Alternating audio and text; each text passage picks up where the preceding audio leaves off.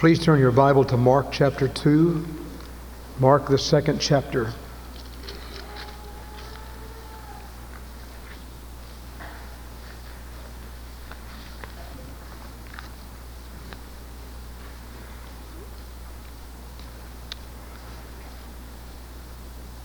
We begin with verse 13. Mark chapter 2, verse 13. May we pray together.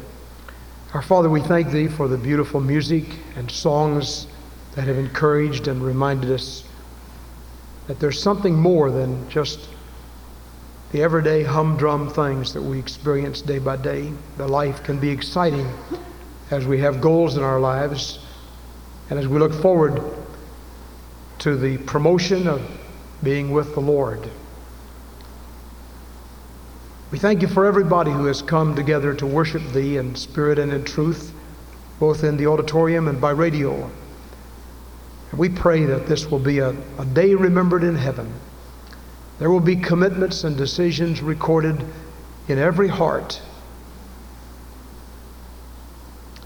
that will remind us in years to come on January the 12th,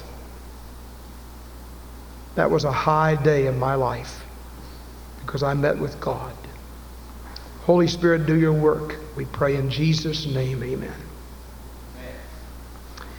In Mark chapter 2, beginning with verse 13, and he went forth again by the seaside, and all the multitude resorted unto him, and he taught them. And as he passed by, he saw Levi, the son of Alphaeus, sitting at the tax office, and said unto him, Follow me. And he arose and followed him. And it came to pass that as Jesus was eating in his house, many tax collectors or publicans and sinners sat also together with Jesus and his disciples, for there were many, and they followed him. And when the scribes and Pharisees saw him eat with publicans and sinners. They said unto his disciples, How is it that he eateth and drinketh with publicans and sinners? When Jesus heard it, he saith unto them, They that are well or whole have no need of the physician, but they that are sick. I came not to call the righteous, but sinners to repentance.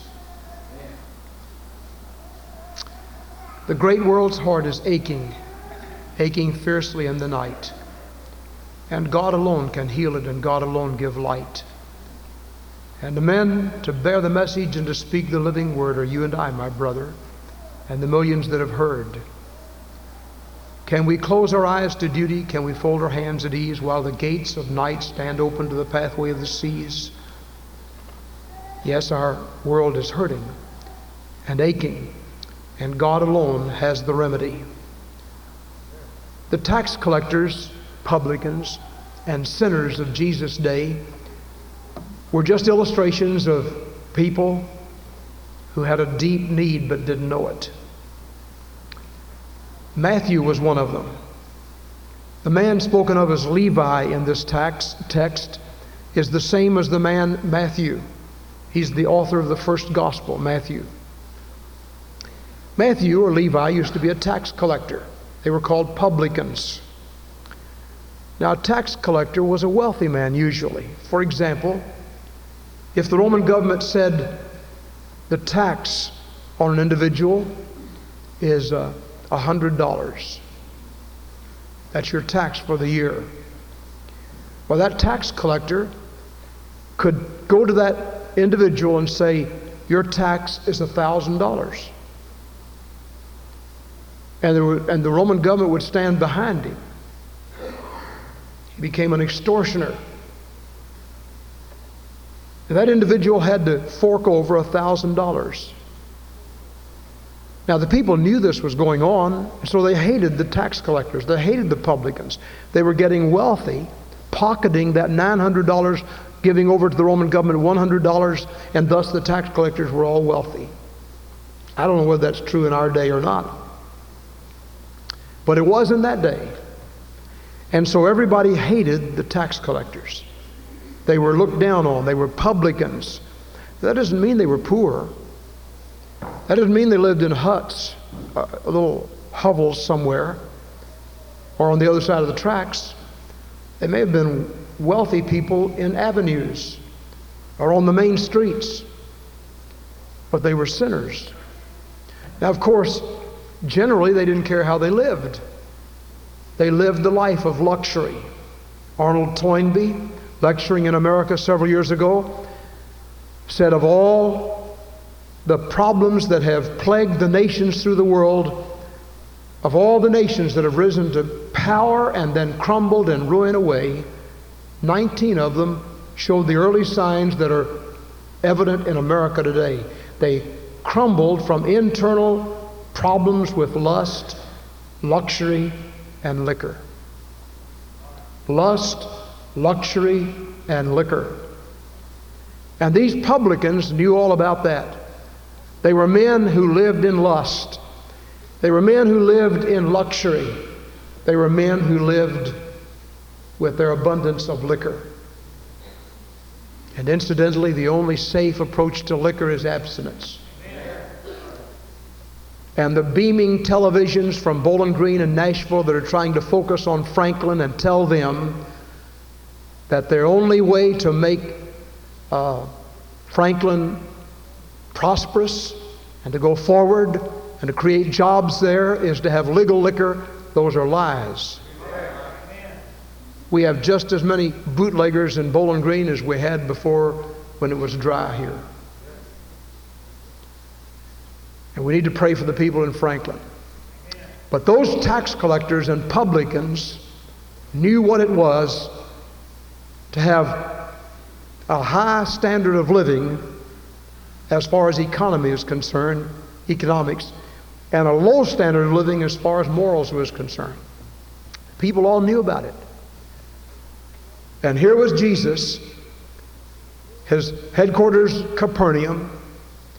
And he came to the city of Capernaum, and passing by the tax collector's office, he saw Levi. And he said, You come and follow me.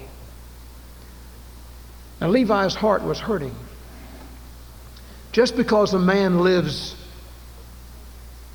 in bent tree doesn't mean he has a happy heart. And just because a man lives over in Lampkin Alley doesn't mean he's miserable on the inside.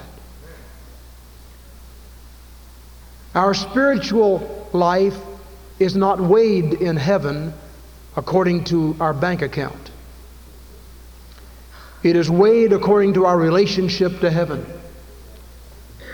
There are lots of folks that are in destitute condition, not only not only because of lust, luxury, and liquor, because of a multitude of other things. We live in a sad world.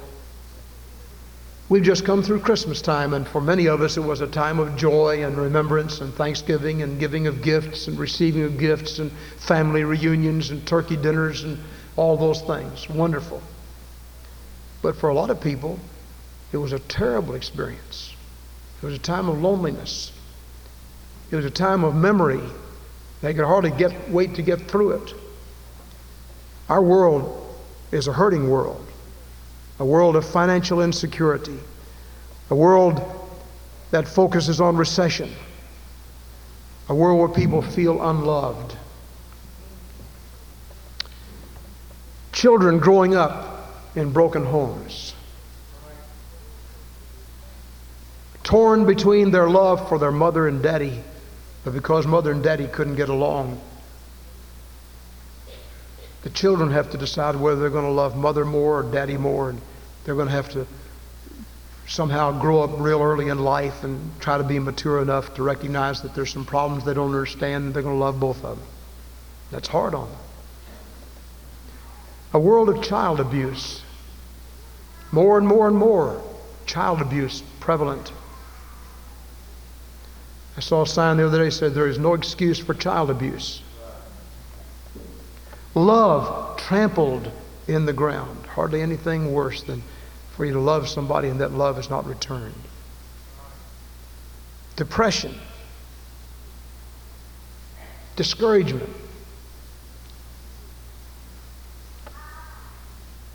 A husband and wife living together for a while, and then all of a sudden the husband decides, I don't love this, this girl anymore. I'm just going to find somebody else. Or all of a sudden this girl decides, I don't love this man anymore. I'm just going to find somebody else, or I'm going to do something, get, I'm going to get, get a divorce, get rid of him. It's never in a thousand worlds been easier to get a divorce than today. No fault, they call it. Make a difference what the problem is, you can just get a divorce.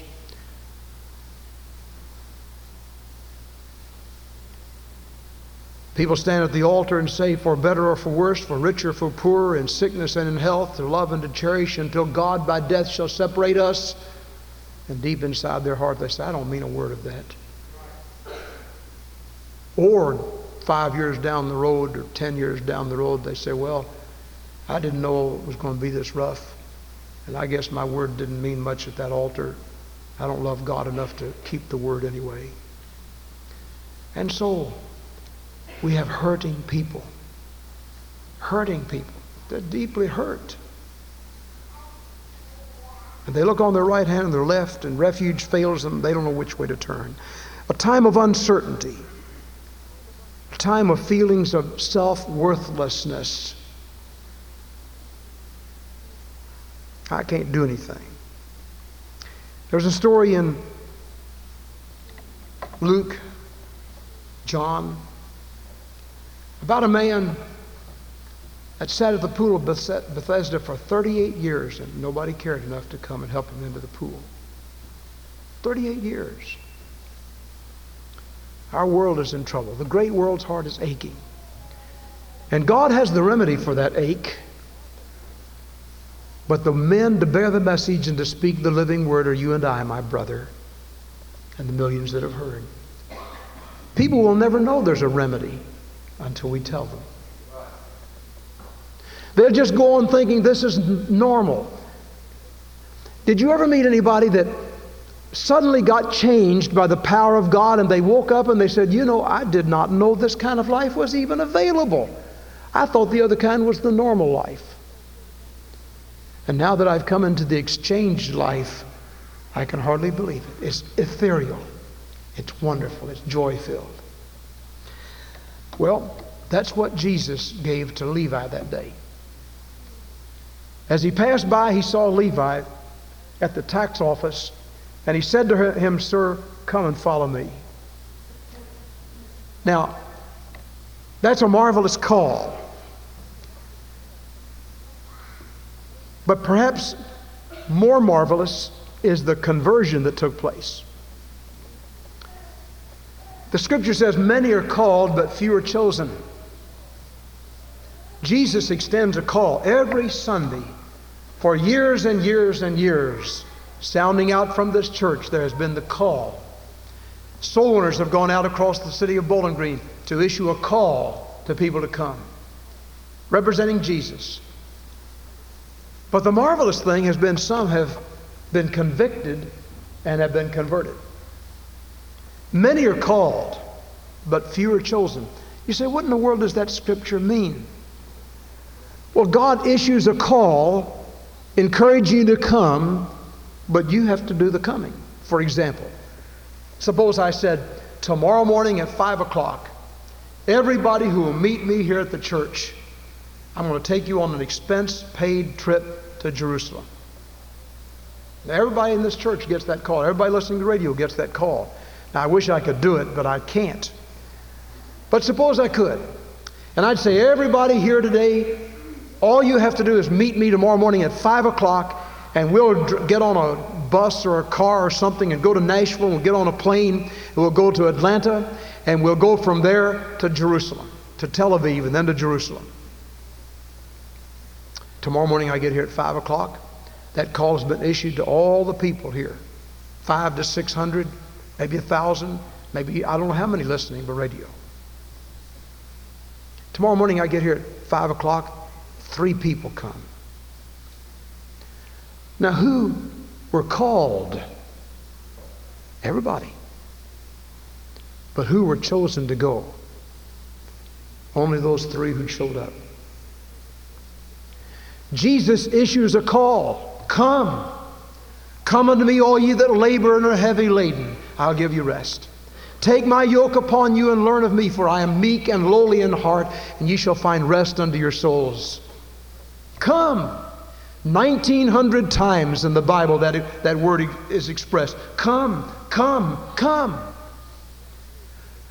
A songwriter years ago was so impressed by that invitation that he wrote the song, Come to the Little Church in the Wildwood. And he started the chorus by saying, Oh, come, come, come, come, come, come, come. And the men keep on saying that expression.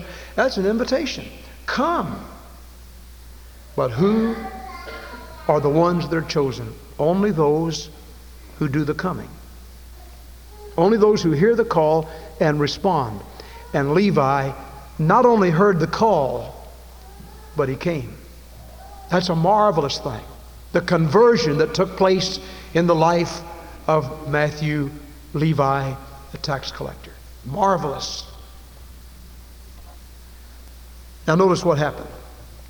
Jesus said, Follow me, and he arose and followed him. Now, beloved, to be saved, one has to receive Christ. To become his disciple, he has to follow him. There are some who want to receive Christ, but they don't want to follow him. Maybe the outward evidence that one has genuinely received Christ is that he wants to follow him. It's like a person saying, Well, darling, I love you. And I'll tell you, I love you so much that I, I just tell you, let's, let's get married. Uh, he says this on April the 1st. And they set a wedding date for April the 10th. April the 5th, he's gone with two or three other girls. Well, how much does he love that girl? He's confused and mixed up inside. Some people hear the call, come, and they say, Oh, I want to come. And they, they, they make the outward evidence that they're coming, and yet there's no change, there's no conversion inside. They don't begin to follow him. Not only did Levi hear the call, but he got converted. He got changed. The word conversion means to change. He got changed and he began to follow Jesus. He became a disciple, a follower of our Lord. Not only did he receive Christ, he followed him. Now let's go on. And it came to pass, verse 15, that Jesus was eating in his house, that is Levi's house. You see, he began to have fellowship with him. Beloved, when you become a Christian, it's not just a one time experience where you just say, Well, I've become a Christian today. This is uh, January the 12th. And then you leave the building and you never show up anymore and you never have any fellowship with God's people and doesn't make any change in your life. You didn't become a Christian. You made some kind of a public statement, but you didn't become a Christian. To become a Christian means that you receive Jesus into your heart and you begin to walk with him. And you begin to follow him. And so the first thing Levi did is said, Jesus, come on home to my house. We're going to have a supper. I'm glad I got saved. I'm glad you invited me to come. And I've, I want to follow you and I want to get as close to you. And, and Jesus, I'm going to invite some of my friends. The best way, listen, the best way to win the lost is to find somebody and, and get him saved and then find out who his friends are and get him involved in winning his friends. When James Crawford first got saved, Scores of other people began to come because they had known him and he wasn't ashamed to go and witness to them, and they began to come and follow Jesus. When, when uh, Mickey Berkeley first got changed a number of years ago, there was a revival ripple all through his family. Some of you remember that. And that's what happens. And so Levi invited his friends to a big supper.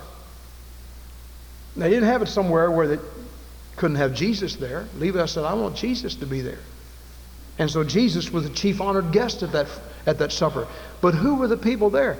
Tax collectors, publicans, sinners. what an array of people. Those were Levi's friends. Who'd you expect him to have? He didn't know any Christians. The lost world don't know real saved people. When you get somebody saved, really genuinely changed by the power of God, and God comes into their life, and the Holy Spirit comes in, He's going to give them the power to go and bring others to Christ. And that's what happened. Now look at the, re- re- the response. Over here were these smug publicans, uh, uh, Pharisees, and Sadducees. Now listen, the Pharisees and Sadducees wouldn't think of extorting anybody. They never did what those publican sinners did. And they never got involved in lust, luxury, or liquor. They walked a straight and narrow line. Good. But their heart wasn't really in it. They did it from a legalistic approach. There are some people who walk apparently with Christ on the outside, but their heart is filled with putrefying sores and they're judgmental of others, constantly looking down their nose at somebody else. And that's what those Pharisees and scribes did. I believe in standards. We have standards in our school. I don't have to rehearse all the standards that we believe in. I wish all of our people would practice them. But nobody's ever been saved by keeping a standard. They're saved by receiving Christ. And most people who become judgmental in that standard problem situation don't, aren't soul winners. They're judgmental. But when Jesus tenderly touches your heart, you can follow standards and live close to the heart of God and brings people in. And that's exactly what Levi began to do. You read Matthew and you find he was a close disciple of the Lord. He loved God, but he loved sinners. Those Pharisees and scribes stood over there and said, ha, ha, ha. If Jesus were really something from God, he'd know who he was eating with. He's eating with a bunch of sinners. He's eating with a bunch of publicans and sinners, tax collectors and extortioners and people who've all lived all kinds of low lives. Now, it's a dangerous thing to think something in your heart and think that God doesn't understand it. He knows our very thoughts. And demonstrating that Jesus was God, they didn't have to say that out loud to him. He knew what they were thinking. And he said, Why do you reason in your hearts about these people I'm eating with? Why do you do that? Do you not understand why I came? Do you not understand the whole purpose of it all? My plan, my approach, my purpose is to reach out and bring others. In other words, you don't have to get better to get saved. You get saved to get better. You don't have to change your life and give this up and this up and this up and quit a bunch of things and say, Well, I'm finally good enough. Now I'm going to be good enough to go to heaven. Jesus said that's not the plan of salvation at all. I came to seek and to save that which was lost. I didn't come to minister to the whole people, to those that were well. I came to minister to those who were sick. If you feel like you're okay today, I can't help you.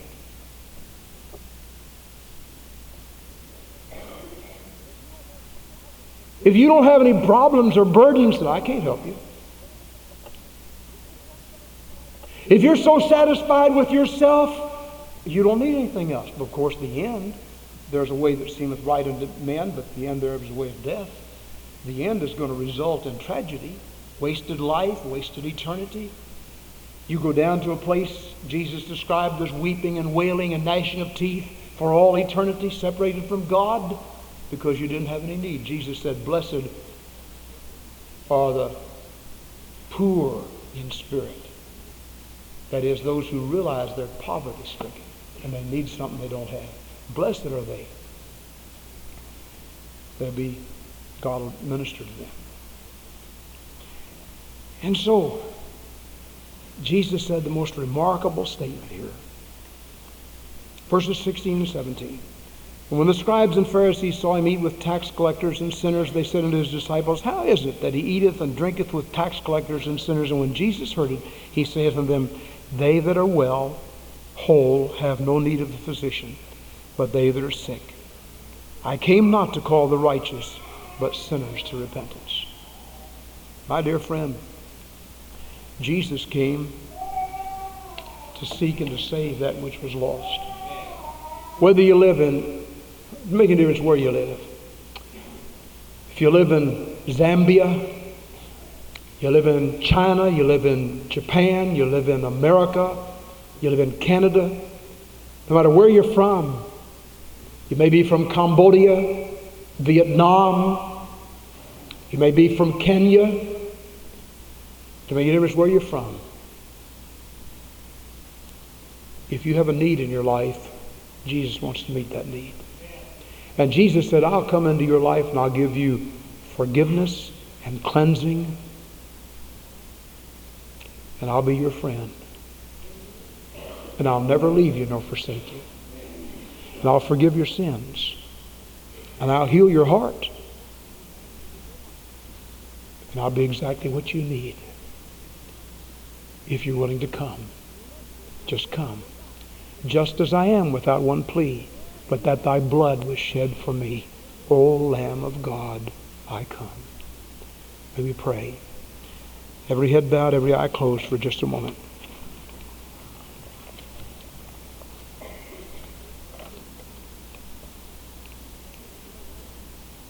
Our Father, we pray that just now thy Holy Spirit would make that message clear that Jesus came to seek and to save that which was lost. Pray that some today would hear that message and would believe on Christ, would believe you, just take you at your word, and would come and say, I receive Christ. I ask God to forgive my sins and to save me. And I'm going to be part of God's kingdom. And I'm going to follow Jesus and work with him and serve him. We pray in Jesus' name, amen.